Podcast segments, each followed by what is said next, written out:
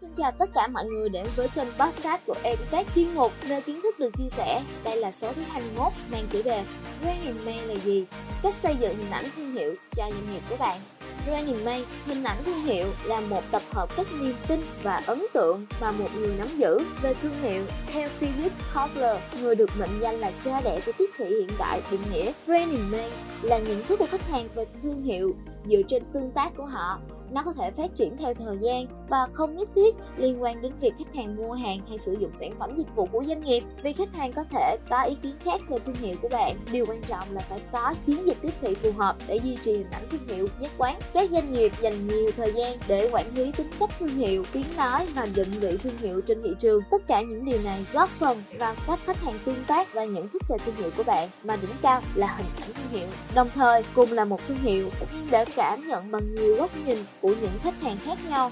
Do đó, việc hình thành một brand man nhất quán là một nhiệm vụ rất lớn đối với bất kỳ doanh nghiệp nào. Ví dụ, brand man như Apple được tạp chí Forbes vinh danh thương hiệu có giá trị nhất thế giới. Với hình ảnh sáng tạo, năng động, kiểu dáng đẹp đã khiến khách hàng đổ gục sẵn sàng xếp hàng trả nhiều tiền hơn để có thể có được sản phẩm mới nhất hay thương hiệu xe Volvo gắn liền với sự an toàn hay Toyota gắn liền với độ tin cậy. Thế thì tại sao nói branding may lại quan trọng đến như thế? Thì trong thời đại công nghệ lên ngôi, nhiều người tiêu dùng nhất Millennial và Gen Z sẽ không mua sản phẩm chỉ đơn giản vì nó tốt nhất mà còn vì những gì doanh nghiệp đó đại diện. Trong một nghiên cứu của Harvard Business Review, tạp chí kinh doanh của Đại học Harvard cho thấy 64% người tiêu dùng nói rằng các giá trị được chia sẻ là lý do chính khiến họ có mối quan hệ với một thương hiệu. Đó là động lực lớn nhất.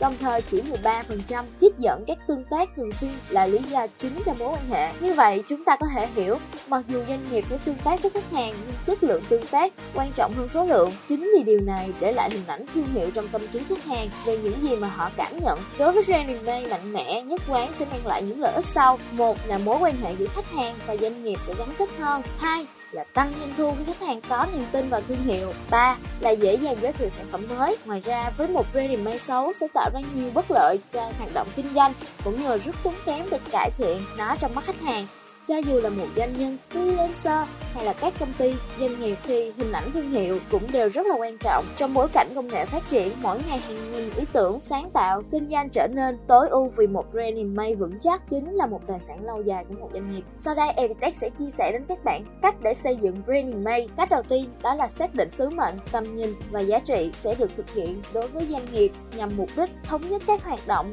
giá trị không nhất quán sẽ làm tổn hại đến brand image nên xác định mục đích rõ rõ ràng trước khi thực hiện chiến lược brand marketing. Cách thứ hai đó là tuyên bố định vị thương hiệu. Nó là một tuyên bố truyền đạt giá trị của thương hiệu độc nhất với khách hàng khi món này sẽ tạo ra cho doanh nghiệp bạn khác biệt với đối thủ cạnh tranh.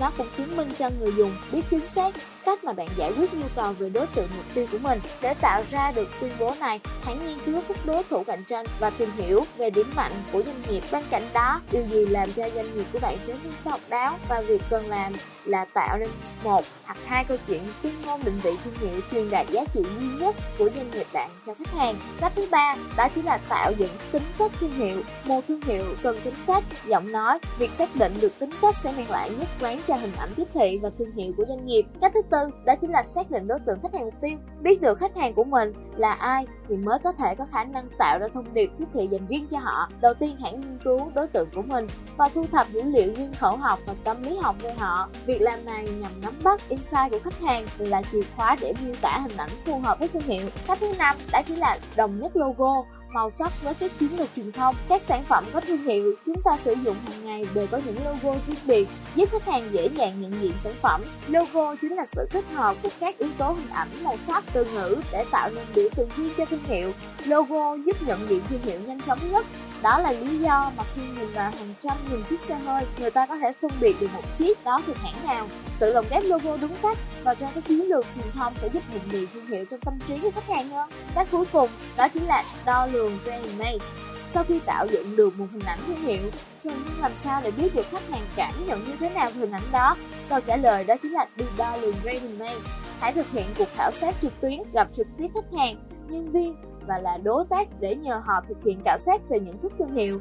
Kết quả khảo sát sẽ là nguồn dữ liệu quan trọng để đo lường mức độ cảm nhận thương hiệu trong tâm trí của khách hàng. Tóm lại, với các bước thực hiện trên sẽ giúp cho doanh nghiệp xây dựng được brand name hiệu quả khẳng định vị thế trên thị trường cạnh tranh gay gắt. Đồng thời, một brand name mạnh mẽ còn là đòn bẩy thúc đẩy hoạt động kinh doanh bền vững cho khách dài hạn. Đến đây, thời lượng podcast cũng đã hết. Hẹn gặp lại mọi người trong những số podcast thú vị hơn nhé.